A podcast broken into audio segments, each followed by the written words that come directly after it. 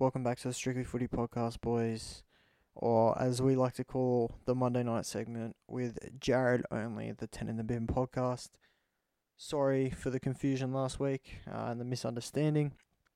This will be a weekly podcast with only me. Same with Tom. He'll do his own uh, throughout the week sometime, but I'm going to keep mine to Monday. So you'll have the Tuesday podcast, the Teamless Tuesday podcast, which uh, drops on Wednesdays. Usually you get our live reactions to Teamless. Then Tom will post at some point throughout the week, and then you'll get mine on Monday after the footy.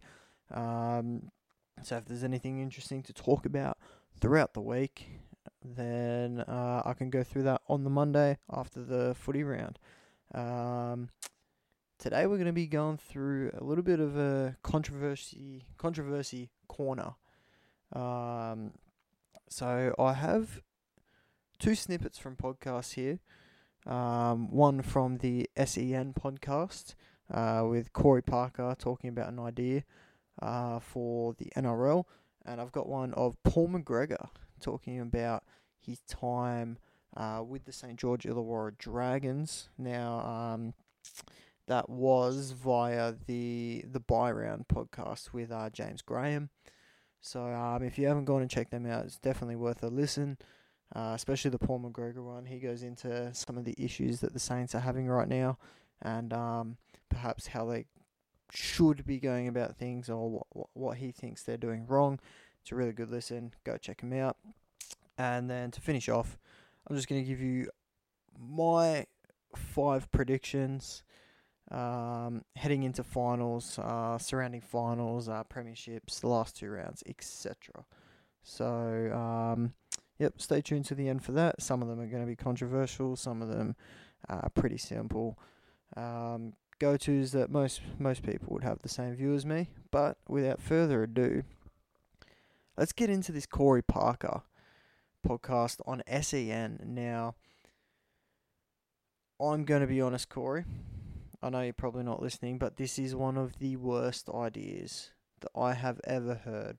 I think the NRL should be focusing purely on consistency of the refereeing, getting the rules right, getting the game right before we even think about adding something like this. But I did think it was an interesting take nonetheless. Um, I will be pausing it uh, halfway through uh, just to dissect a little bit of what he's saying. Uh, it does drag on for a little bit, but um, yeah, here we go. Um, I will just play play the video into the mic.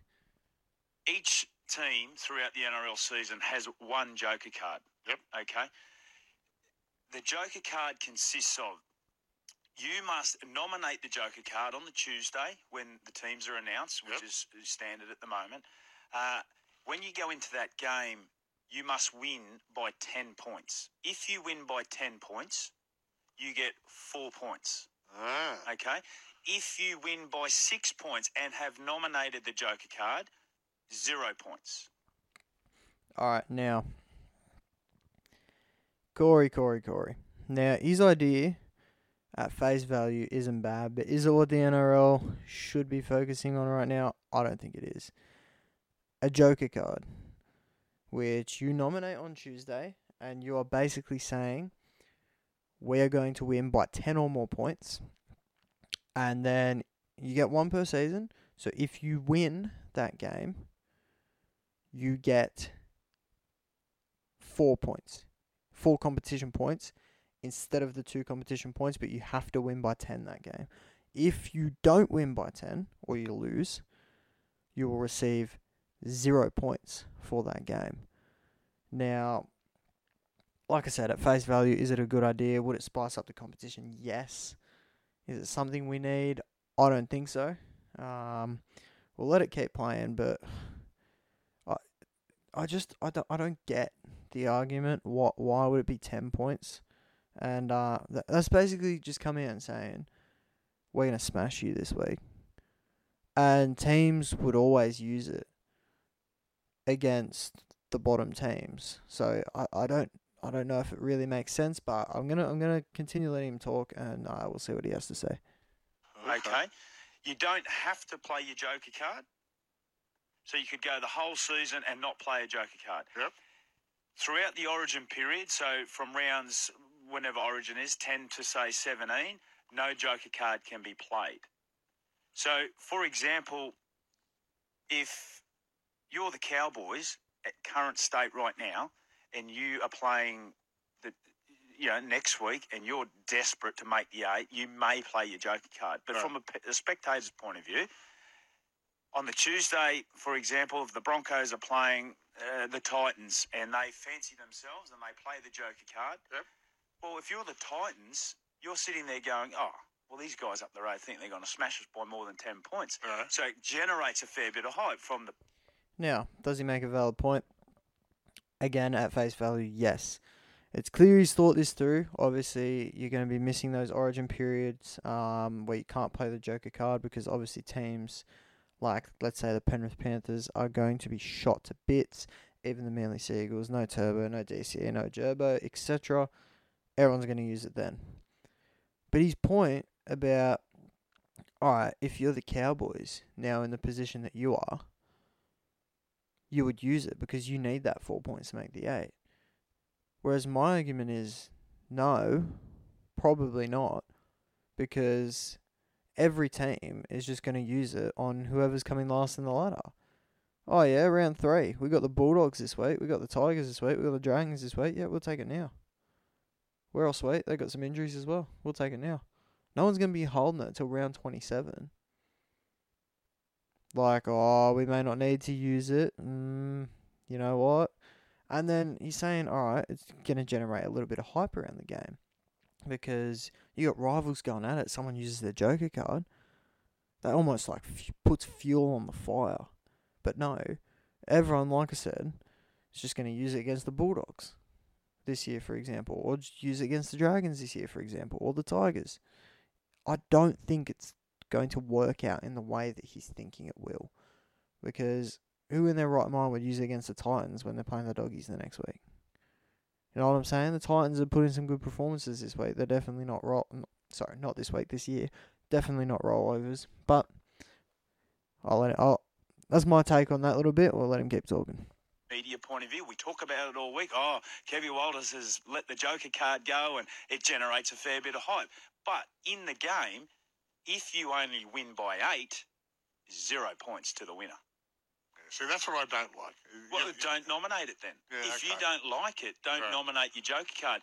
But you don't have to play it. You could you could you could roll into round one and play your Joker Yeah. card and get off to a flyer, or you could hold it to round twenty six or twenty seven, and then play your Joker card and elevate or leapfrog potentially, yeah, a team to jump into the semi-finals. Well, see, the Cowboys would use theirs in the Uh, next they two would weeks. use there in the next in the next couple of weeks. But if it was just Well, a, they a run of, a run of the mill game, it'd generate this great hype and this great sort of you know, interest in what could just be a normal run of the mill round game.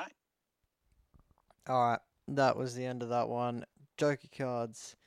Let us know down in the comments. I think it's a, I think it's a big miss to be honest.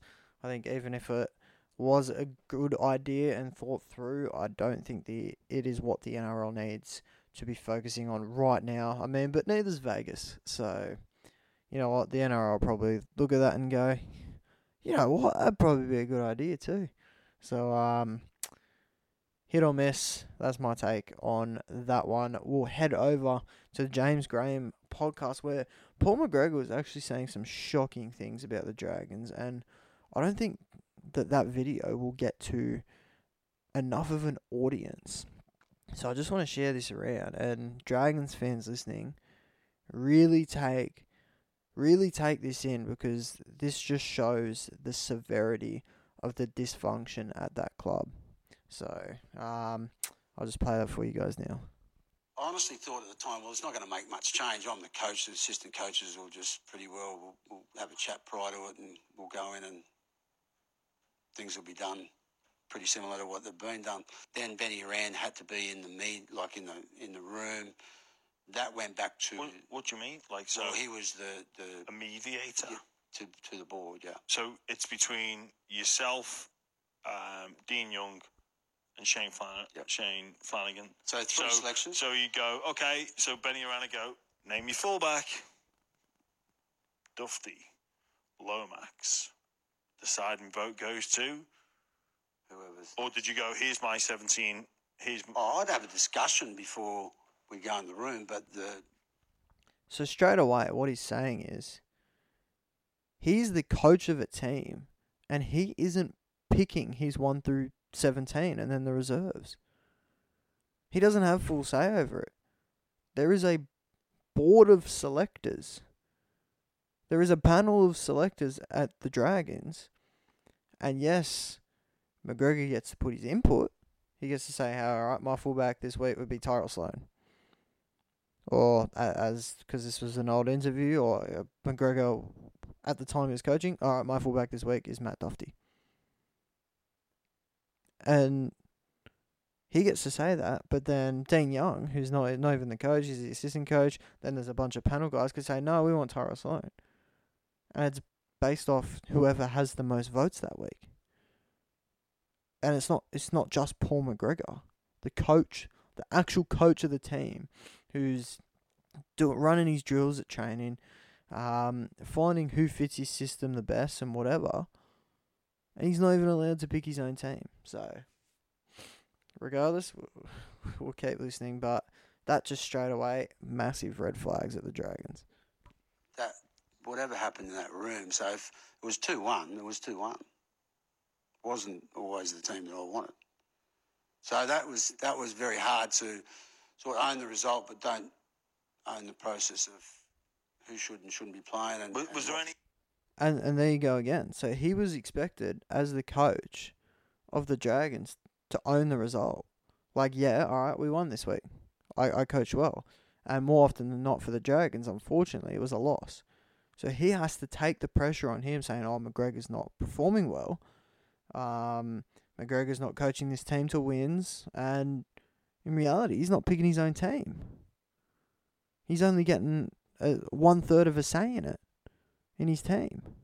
So just straight away, just pure dysfunction at the Dragons. How how can you take that away from your coach? Not only take the selection process away from the coach, but then expect him to take the fall if if it's not working. What I would love to know is if he if that team started winning games, would he be the one? Would he be the one copping it, or would the Dragons board then come out and say all this and be like, "Nah, this, this is for us"? But no, because they were losing, Paul McGregor's had to take the blame. positions they should or shouldn't be Was, was there any well. big sort of big decisions that went against you that you can recall? Yeah. They're only doing their job, so it's Yeah, not no, on. It's I- not I- on them guys. No, either, no, you I know. Like, and it's it's okay to have a difference of opinion. That's fine. But Mm. wa- was there was there a call that you can remember where it was like, well, I want this play, person playing in this position? Absolutely. In the beginning, I thought, you know what, like just go with it.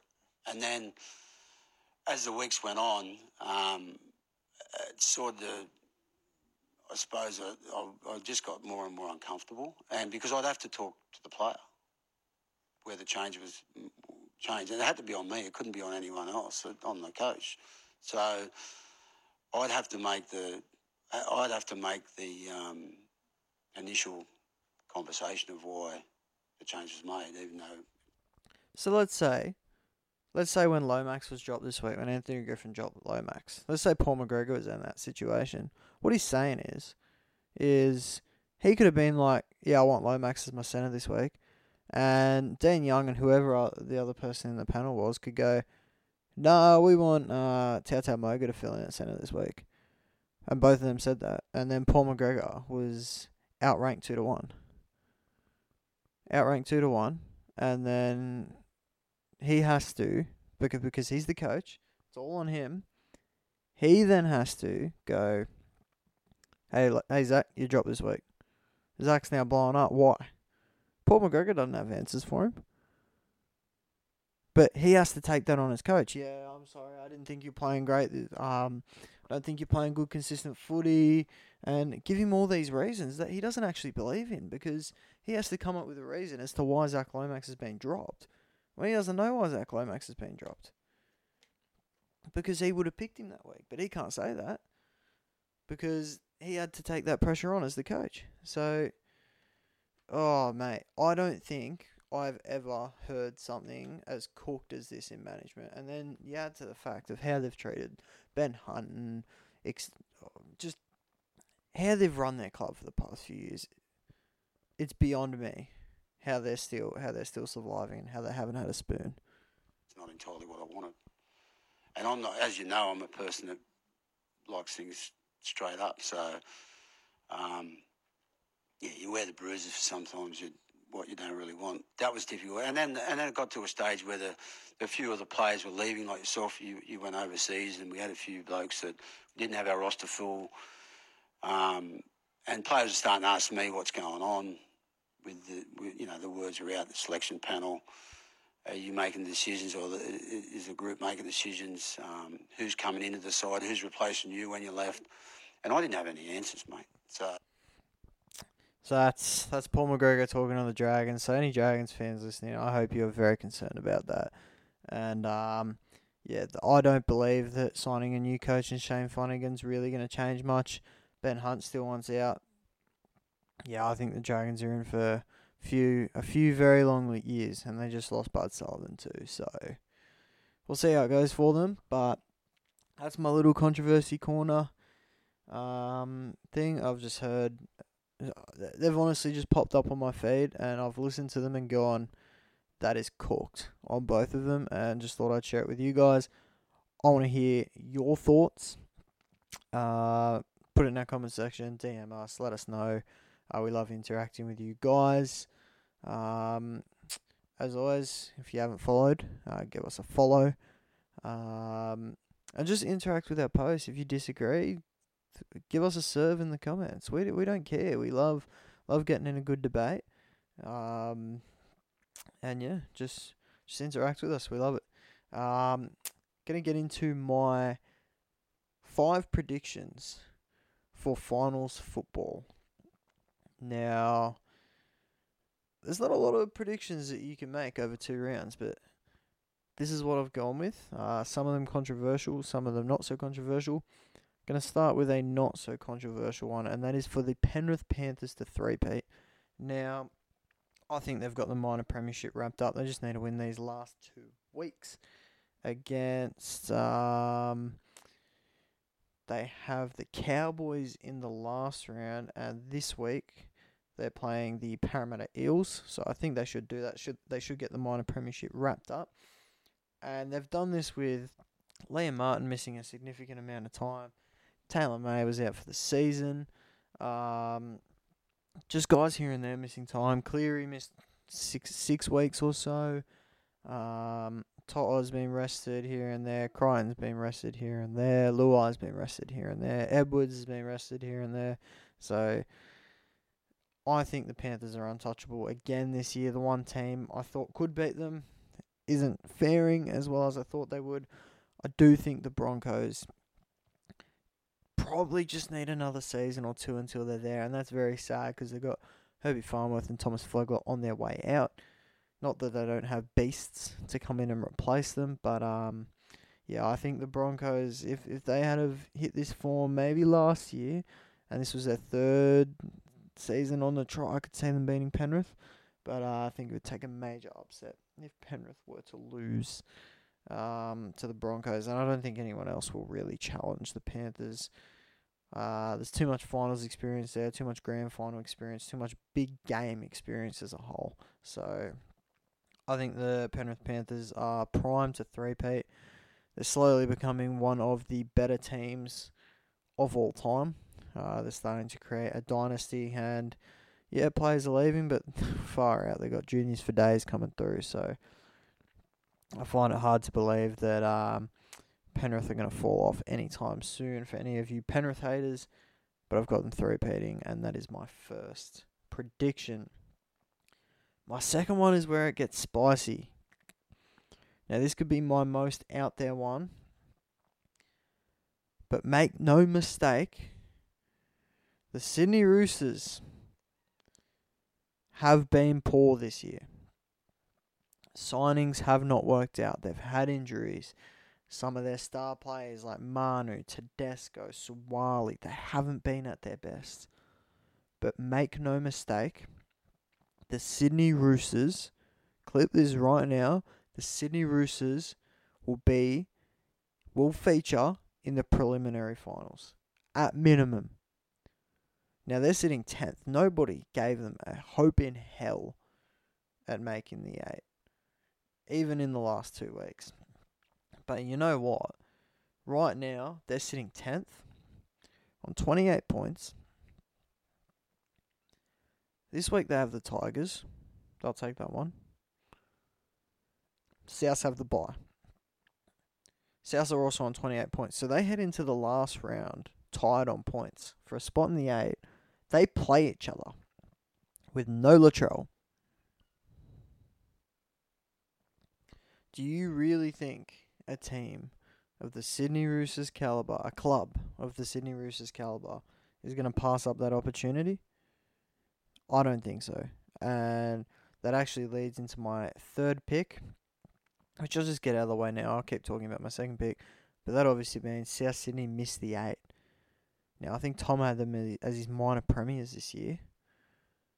And I thought they'd be so good as well. But soon as Latrell went down with that calf injury, Blake Taaffe came in, wasn't looking the best. South's dropped. Their form dropped and it hasn't recovered even with Latrell back. So I think they are in big trouble and they need to aim up in this Roosters game. But um, yeah, I think whichever team makes it should be in the preliminary finals. I think it'll be the Roosters, obviously, because Latrell is out for that round 27 game. There'll be a lot of pressure on young Taaffe. Not that he hasn't dealt with that before, but the Roosters, mate. Sitili Tupouniua supposed to be back. Angus Crichton is back now. Um, Connor Watson will be back, so that there's your nine. You can bring Brandon Smith off the bench because he isn't working the best at nine for the Roosters. Uh, you got Suaalii back on the wing where he hasn't been most of the year. Got Manu back in the in the six jersey. I know Hutchison's had a few good games, but you get Sam Walker back, and um, with all these guys back in, they start to look like the team they were at the start of the season on paper at least. I know their form hasn't been great, but far out. Come finals, you really think Tedesco is going to have have some shockers like he has been this year? He's finding his feet. He's finding some form these last few rounds.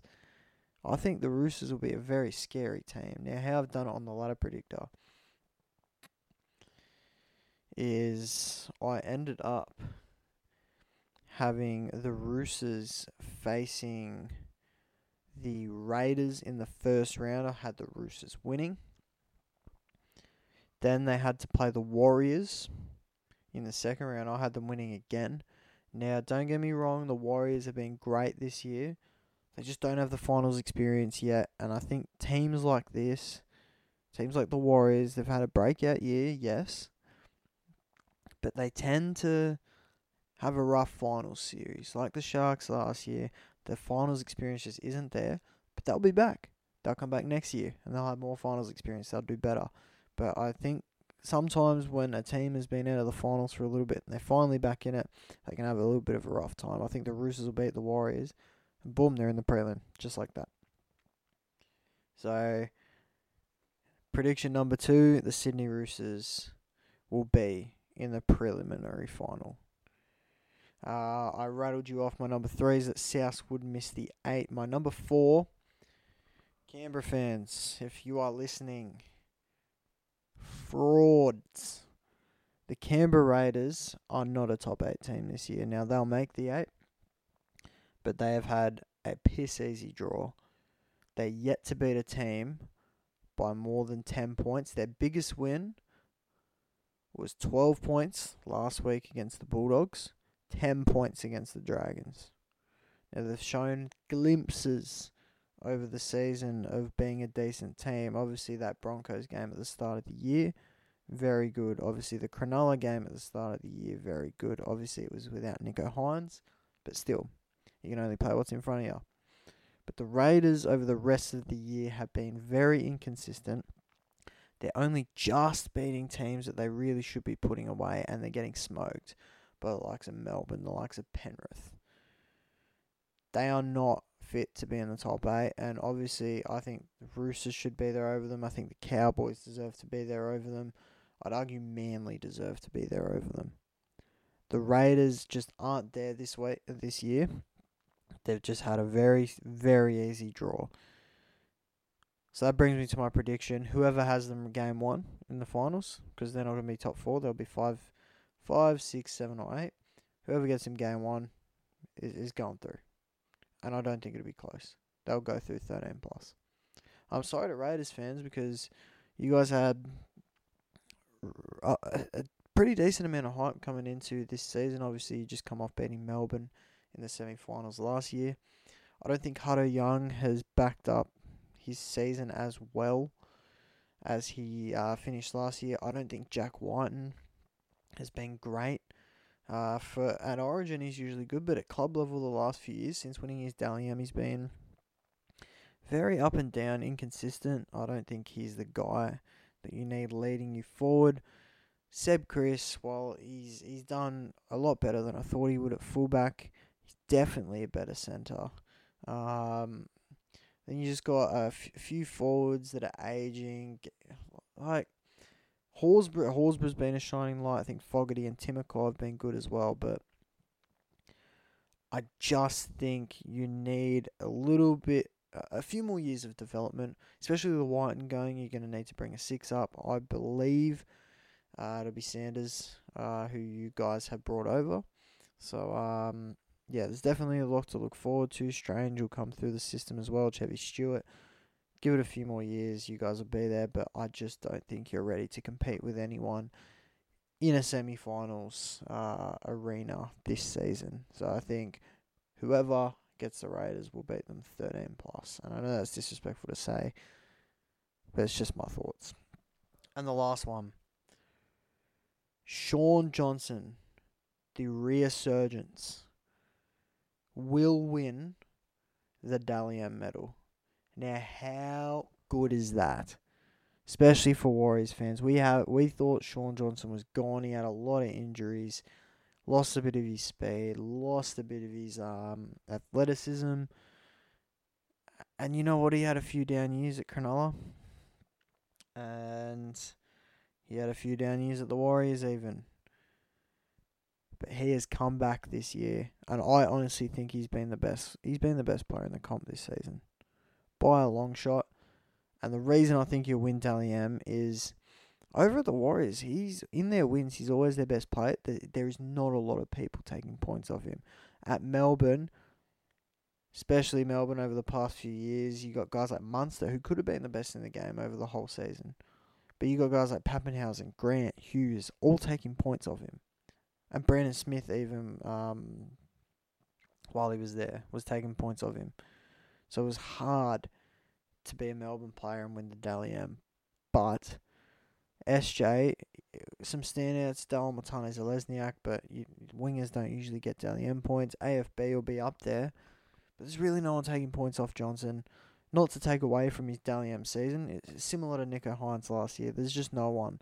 No one in the Sharks team that was taking points off him in their wins, even when they were playing average. Now that's not taking away from Johnson. He's been great this year. Definitely deserves the Dally M, and I think he'll get it. And it's a little bit of a slap in the face to me because at the start of this year, I thought he was going to be in reserve grade. Come the end of it, honestly thought they looked a lot better with Te Maire Martin and Luke Metcalf in the halves, and that's just blown up in my face. So, um, yeah, two predictions that have gone to absolute waste. Obviously, I remember that preseason photo we got of Shaun Johnson just jacked and everyone was like, "Oh, this means it's the Warriors' year." Like everyone was joking, but my God, it is literally been the Warriors' year. So, Shaun Johnson, Dally M medal. That's how I think it'll be. That's the end of my five. Um, my five predictions. I hope you enjoyed the Super Pod today. We're going to wrap it up just on about half an hour, uh, which I think is a good time for the Super Pods. Let me know uh, through the DMs whether you think uh, these super pods should be shorter or longer. I don't mind whatever you guys want. I'm happy to provide. Stay blessed, guys. Have a good one. Let me know your thoughts down in the comments. There will be a post of my five predictions, and we'll come back and see how they went um, after the season. Stay blessed, boys.